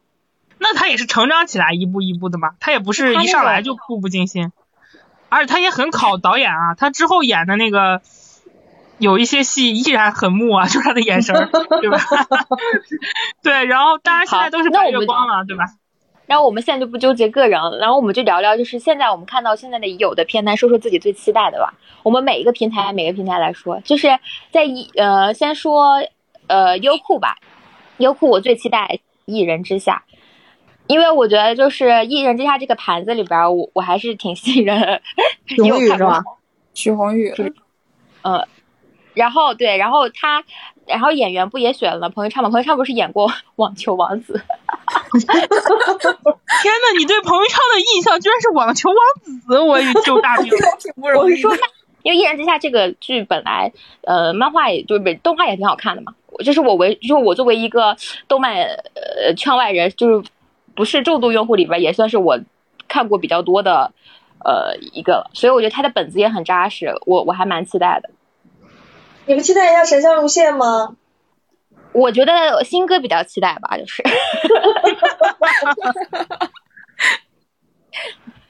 我们家的古偶的那个扛把子不是我，你知道吗？古偶的粉丝不是我。我们家这个角色是新哥承承担的。对我我自己优酷最最期待的是这个，然后你们呢？你们一个一个挨个说吧。我我除了刚刚跟你说的一样，就是一人之下，然后另外一个有点期待的是那个郭京飞演的那个《灿烂灿烂》，他应该是一个跟校园有关的，然后他应该是在里面会演一个呃高中老师吧，然后跟一群学生之间发生的事情，因为我我还挺喜欢这种就是偏生活化，然后跟校园有一些嗯关联的故事，而且觉得之前其实这一类要么就是特别的偏学生身上，然后。这种老师跟学生之间的是不是稍微少见一些？而且我还挺喜欢郭京飞这个演员的。当年的《十八岁的天空》谁没看过？对对对，就是这种。就这种题材一定是有受众的。我当年追《十八岁的天空》，我简直不能太爱了，好吗？波波呢？我期待，我期待一个一个少年歌行，因为我是这个动画的粉丝，就是我还挺喜欢他的这个动画的，然后是很典型的江湖群像，当然这也是让我很忧 很担心的一点，就是嗯是很典型的江湖群像故事，就是有那种各色的不同的江湖人物，就是类型也很不一样，那种装逼范儿的，那种那个毛头小子啊，然后那种。御姐那种对可爱少女对，然后就是类型非常多，然后是个主角团，就是我非常喜欢的群像故事。然后嗯，整个的那个江湖的构架，再加上人物之间的关系也很有趣，就风格就属于那种我喜欢的新武侠吧。就对于那个嗯这场这这个国动来说，是我很喜欢的新武侠。而且我觉得它已经有动画在前了，它。就是相比于那种纯呃小说改，它可能会有一些所谓的场景感，可以稍微的有一些东西。然后嗯，当然我我有看他那个动画粉对于这个剧的一些回馈啊，是觉得很多那个演员服化道选的都很不好。但是我理解就是他做成改编，他不可能那么还原嘛。就我我希望他能保留这个剧的内核，就是这个还是一个挺热血群像。嗯，群热血群像、古装群像的，我还挺期待的。然后另一个我可能会去看一看的是那个，我叫刘金凤，就是因为我还挺挺期待这种非典型白幼瘦女主，因为她这个戏的女主是辣目洋子，就是呃一个古装爱情偶像嘛，她是女主角，就是我我还挺想看这个赛道能跑出一个呃。各方面都数据不错，然后也能比较有趣一点的一个作品吧。我觉得这样就可以让我看到更多元的一点的女性了吧。就我觉得至少很多平台都特别喜欢说一句话，叫做“如果女主不好看，你们谁愿意看呢？”对吧？大家都会理所应当的这么认为。那我觉得如果这部剧能出来，就说明其实我们女性受众不是说只能接受白幼瘦的妹子去做漂亮的女主啊。对我还会去，我就可以去看一下这个戏。别的就是暂时没有了，就是会有一些不怀好意的期待，比如新上错花轿嫁对郎，就是这种项目，就是我倒要看看你能拍成什么样，就这种期待，不一定是正向的了。对，嗯嗯。然后我也有一个不怀好意的，就打火机与公主群。我懂你不怀好意的点在哪里，就是那种。我们就看一看太子这一次的日历到底能不能撕吧。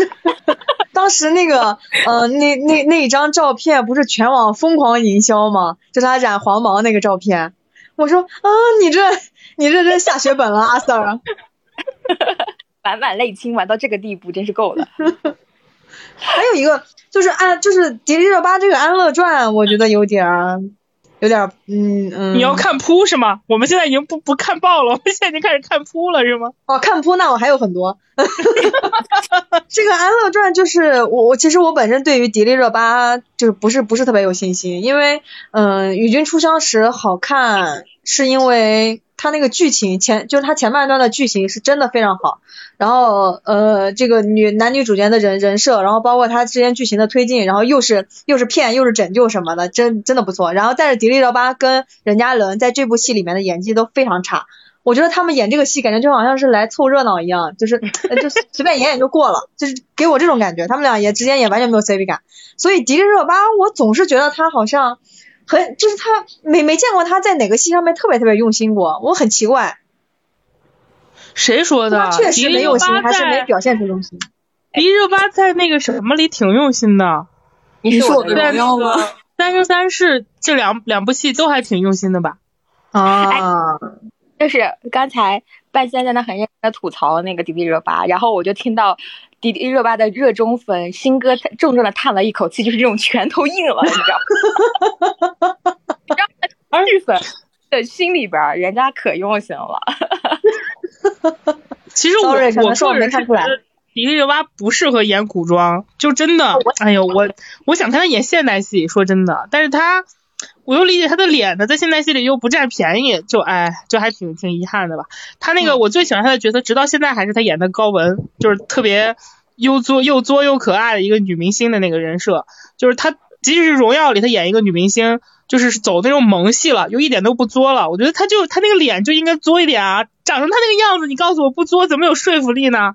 我想让她演那种又作又那什么那种人设，但是没有遇到这种本儿啊。但是我还是很喜欢迪丽热巴现代剧里的脸的。对他古装戏，我真的觉得，嗯，有些时候他那个脸太异域风了吧，有点违和。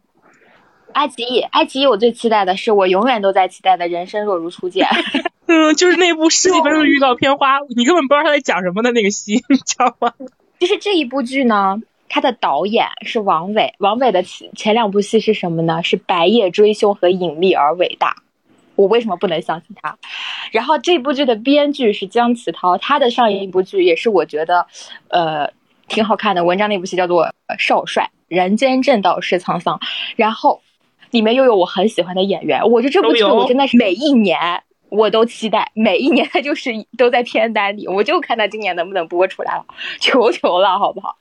然后他这个片子的话，就是讲的一个就是大清最后边那段时间不同的年轻人的不同选择，然后大家最后一起集结在一起，然后就是革命的一个故事。我我觉得它里边的人也，嗯，各个人设都做的也挺挺有意思的，所以我期待的。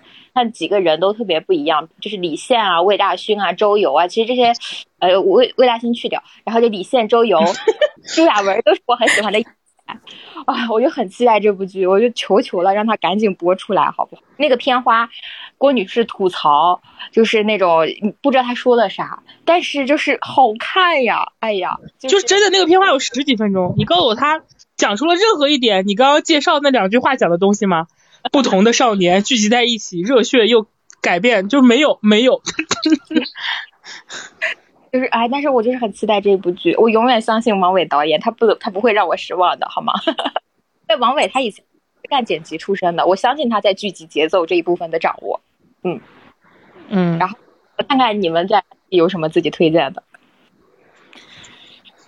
其实你刚刚说那个人生如初见，就是把那个魏大勋撇开了嘛。然后我记得当时有一次，呃，可能两年前吧，去采那个李成儒的时候，他说自己在拍一个就是民国背景的戏，然后里面遇到了一个年轻的男演员，然后说自己跟他有一些什么交流沟通，就觉得对方其实好像本来对演戏没有什么特别的热爱，然后好像。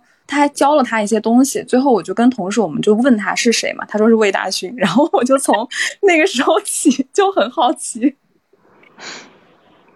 他能把魏大勋调教成什么样子？你这种就是不怀好意的好奇，跟我跟半仙老师刚刚那个态度是一样的，你知道吗？然后你们有什么肉松有什么期待的吗？对正向的期待的就是那个天才基本法嘛，就是因为我我本身我是很喜欢雷佳音这个演员，然后包括那个张子枫还有张新成，因为这个剧它是讲那个小说是讲呃跟奥数有关的，就是可能更那个年龄段里面那个男女主角年龄段可能会更小一点，然后他现在是换成了就是或者说他把那个更集中的部分放在张子枫跟张新成这个年龄段上，我觉得他选的演员是还蛮有意思的，因为他们两个人各自都有就是之前像这种类似于校园剧的那个背景的一些作品，然后又是都是这个年龄段，嗯，本身演技也很好的一些演员，然后嗯，他这个剧里面还会有青春有关的东西，还有亲情的，然后包括他本身是有那个穿越的设定的，所以我会很好奇沈岩导演会怎么拍这样一个一个剧。嗯。嗯，半仙呢？半仙有什么期待的？哎，你们的我我有我就是我很好奇龙城，不怀好意的期待。不怀好意的期待。你们怎么这么恶毒？你们我是不理解白宇，还还有那个马伊琍，他们跟这个角色有有什么有任何相似之处吗？我想问。嗯，农场那个西什么西东尼呀东尼就是东尼东尼西决，对对对，嗯，啊，天呐！但我真的很期待他把它改成那种中年《小时代》那味儿啊！我觉得反而会是一个国民剧，如果他改成了，因为郭敬明的戏从来都不缺狗血，就是不也这不是郭敬明落落，就是他的戏从来都不缺这种狗血跟抓马嘛。然后他如果宝贝吧？不是啊，你宝贝，我记得是迪安。哦，迪安，哦迪安，哦对迪安迪安，对不起哦，sorry sorry sorry。我觉得他如果改好，反而可能有大爆哎！我还是我是正向看这部剧的，我是看看爆的，我不看铺这个戏。正经的期待啊，就除了古偶，除了大幂幂的古偶之外，和那个白敬亭的新川日常之外，还有一个就是呃老家伙，就是那个铁三角他们在一起演的。哦，我知道，也是赵东林，他是那个编剧。赵东林不是刚编了《警察荣誉》吗？我就很好奇，这种大龄男主三个在一块儿，能能有什么搞头？但我我我觉得这种戏可能就跟三叉戟一样，就是那种口碑也不错，但是市场影响力可能真的会比较有限。嗯，最好能够搞爆一下，我还是挺期待的。就是这种多类型的，不要让那个电视剧里面就只有一一种类型的人，就是富人，嗯，富人年轻人。那郭郭呢？郭郭期待球状闪电。呃不，这个是我不怀好意的期待，就是，嗯，就是呃，我比较正向期待的是《民国大侦探》，对，然后因为他去年呢，就是这两个演员合作了一部戏，前年叫《民国奇探》，然后那个剧本呢，就好像听说啊是宁财神披着马甲写的，对，也只是听说，然后但是很好看，就对我来说这个节奏虽然是个悬疑上就很 so so 了，没有特别好的悬疑。但是呢，至少是过关的。他那个每集一个案子，节奏非常快，背后有一个大主线在推。然后，呃，故事中呢是两男一女的经典组合。然后我觉得三个人之间两两都挺有 CP 感，就属于那种我最喜欢看的类型，就是小群像加一堆人干一件事儿，再加上可以磕 CP。我比较喜欢《大头少年志》啊，什么仵作啊，都是这种类型。我觉得去前年我看那个《民国奇探》也是，所以我从来都很讨厌别人说这种戏里面应该只有双男主，不要有女的。我觉得就是要多一些女角色进来，才能够增强这个 CP 的多元化。我也不喜欢看纯双男主了，所以我对这种戏的女主都很宽容，而且也挺喜欢的。然后那个剧的剧本是不错的，因为我理解可能是因为宁财神情景喜剧出身嘛，节奏非常好，他不给你搞拖了。拖来拖去的戏，而人物塑造也非常好。就是因为这部戏，我对胡一天从一个路人黑变成一个路人粉了，我才发现他原来是可以做这种生动活泼的表情的。他演这种比较贱气一点的少年的感觉还挺合适的。然后，嗯，这部民国。民，而且最神的是呢，这部剧之后，他们两个同样的男主跟男二居然又合作了，我觉得这在内娱还挺少见的吧。就尤其对于他们这种量级，我觉得他跟张云龙都算是有一定名气的嘛。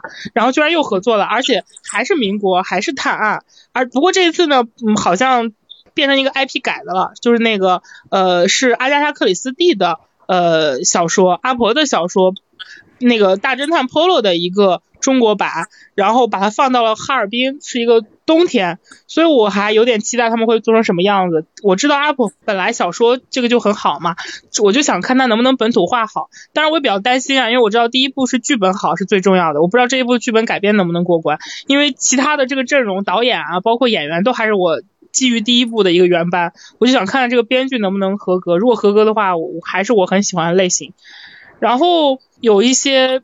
不怀好意的期待就是球状闪电，理由跟半仙老师期待那个 白宇那个戏一样，就是跟原著有什么关系呢？选的这些人，然后 就是一样的感觉，就是非常的离谱，就是就是他这几个主演吧，跟原著里的那个描述的角色可以说是毫不相关吧，在我看来，不管年龄还是长相还是风格，都根本没有什么关系。但是呢，基于这个 IP 本身，而且我觉得球闪很难过审啊。因为我觉得它内核的这个主角是很冷漠且反机制的一个设定，就我也不知道他怎么改，所以说我，但是这种戏呢，就是那种，因为它是刘慈欣的小说，所以他不管改成什么样子，我都会看的，就是这这种类型，对，就就是所以还是会看的。腾讯，我唯一的名额就给一起同过窗三，这些演员虽然啊，在我的心里边他们都可以读博士了，就是。也有很有有一些演员也真的是脸也是老的非常的明显，但是我实在是太喜欢这个剧了。我在以前的节目里面说过，所以腾讯目前我最期待的就是《同过窗三》，虽然他已经把陆桥川这个角色，就是最核心的这个角色换人了。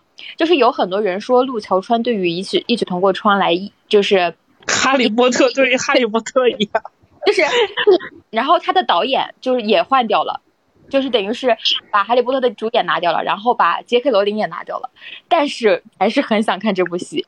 而你们的呢？我太多了。我也是很 知道为什么我说腾讯有钱了吧？对，这就是感觉到，你知道吗？来，那你们就挨个说吧。那个我腾讯这边我最期待的其实有有三部，然后有两个都是那种十二集的悬疑剧，然后有一个是古装的，就是叫《凡尘之下》。因为我还我之前其实没有太注意到有这样一个项目，然后发现它是那个宁理跟白羽帆演的。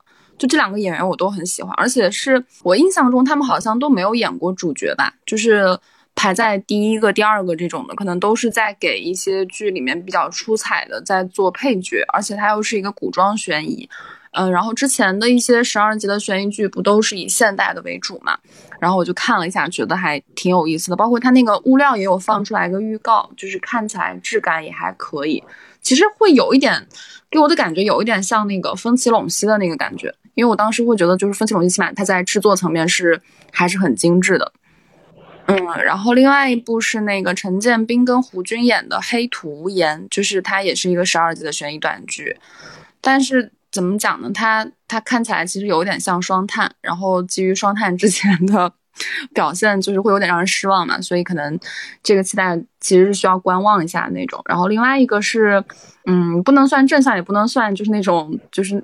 其实是礼貌性期待吧，就是那个正午阳光的县委大院，因为怎么讲，就是正午阳光这个公司就很神奇，他们这两年一直在拍各种的 IP 啊什么的，我就觉得其实效果反而没有之前就是，呃，很快速搭建起来一个班子去做的那个原创，就是虽然它也是一个就是官方有一个背书那样的一个作品，但其实好像反而能凸显出一些。他们之前的这种把控力，所以会挺好奇。包括他那个阵容里面，就我发现黄磊不知道为什么就混在其中，就很好奇黄磊在在他这个里面要怎么发挥那种所谓的这个方圆宇宙，就是他能演成什么样，这也挺让我好奇的。半仙老师呢？三体、昆仑神功、西出玉门、请和搞笑的我谈恋爱、天汉灿烂、长相思与凤行、虫子。好了，没了。不行，你只能选两部，你太太多了。只能选两部，那我第一部选《三体》，嗯，第二个《西出玉门》吧。就是这两部剧，我应该不用解释理由，谁会不期待呢？嗯，作为 IP 粉的期待，这就是都是一样性质的。就不管是好是坏，谁会不期待呢？我觉得啊，《三体》就跟我的人生若如初见一样，我们看它什么时候上。好不好？它的那个期哦，没有没有，《三体》可比你的人生若如初见上的快，它是暑期档必上的，它不是七月就是八月，好吗？就两个月之内我能见到你那个戏，谁知道一年之内能看见不能啊？那郭女士，你还有什么期待的吗？我正向期待跟未来那个半仙老师高度一致啊，就《三体》跟《西出玉门》，尤其是《三体》。就是那种拍多差都会看，没办法，谁让我是他的 IP 粉的那种。然后那个还有其他的正向期待，除了刚刚说的，其实有重合啊，就是肉松老师几部悬疑我也都很期待。还有个《雀刀门传奇》，就是赵本山那个班底拍的一个古装的情景喜剧，我还挺想看的。就是之前我跟老板曾经聊过，老板是这么说的，他说南方人是拍不出。是很难拍出打动广普受众的情景喜剧的，就广普的情景喜剧还得靠北方人，尤其是东北人，这点我还是在一定程度上认可的。所以我期待一下这部能不能把情景喜剧这个赛道再往往回拎一拎。而且我觉得这种这种合家班子的人是最好控制成本加持续的去推了，所以我还挺期待。尤其这种古装情景喜剧，上一部我印象里的古装情景喜剧好看的还是《武林外传》，所以就这个有赵本山哎，对赵本山那个班子做的，所以我还挺期待的。然后就是剩下的戏，就是全都是不怀好意的期待了。但是这个不怀好意的期待，我也会去看。就是比较典型的一部戏呢，叫《繁花》。就是 我 我倒要看看 你能给我拍出什么样子的 这个《繁花》呢？因为我也是作为一个书粉啊，就是我知道，就是它目前呈现出的这个质感是高度不匹配我的这个呃这个这个这个想法的，所以我也会期待它能呈现出一个什么样子。然后另外的话就是。稍等啊，还有对《仙剑》这个系列也是我不怀好意的期待，就是要看一看你最终像什么仙四啊这种的，你能给我呈现出一个，因为也真的是有，就是我也很喜欢仙四的这个游戏嘛，就是而且听说这个项目也是命途多舛了啊，就是拍的过程中也经历过什么呃改剧本啊、项目收缩啊等等巴拉巴拉这种事情，所以我也想看看它会变成什么样子吧。然后还有一部戏叫《藏海花》，也可能叫《藏海花》吧，这不重要。我一直不知道它这个第一个字念什么。应该是应该是念藏的好像多一点，因为讲的是西藏嘛。然后不重要，这不重要，就是但是我对这个戏的感知就是张鲁一的吴邪，知道吗？就是这两个放在一起就足够让我不怀好意的期待一下了。和一个听说好像只有十几岁的演员，反正就是一个非常年轻的张起灵，就是哦，我倒要看看，就这种感觉。他已经超越出了那种。因为我很喜欢吴邪这个角色，他已经超越出了我那种这个角色选了一个我非常不能接受的演员，我就不看他，不看他。就我之前看那个朱一龙演那个重启的时候，我就这种心态，就是我不接受，我就不看，我就不想看到。他已经超出了我这个范畴，就他完全状况外，对我来说，就是你用一个根本。超脱我想象的东西给我，那我就会要看一看还能搞成什么样子呢？就这种感觉，就是他就已经到这种程度了，对我来说，对，就是不怀好意的期待，其他的也没什么了。我我我说实话，我在设置这个问题的时候，从来没有想到过哦，原来这个问题的回答里面还有一项叫做不怀好意的期待，要看乐了，对，就看乐子。来，让我们那我们就一起来期待一下。那我们就差不多到这儿吧，祝大家夏天快乐，拜拜啦，拜拜。拜拜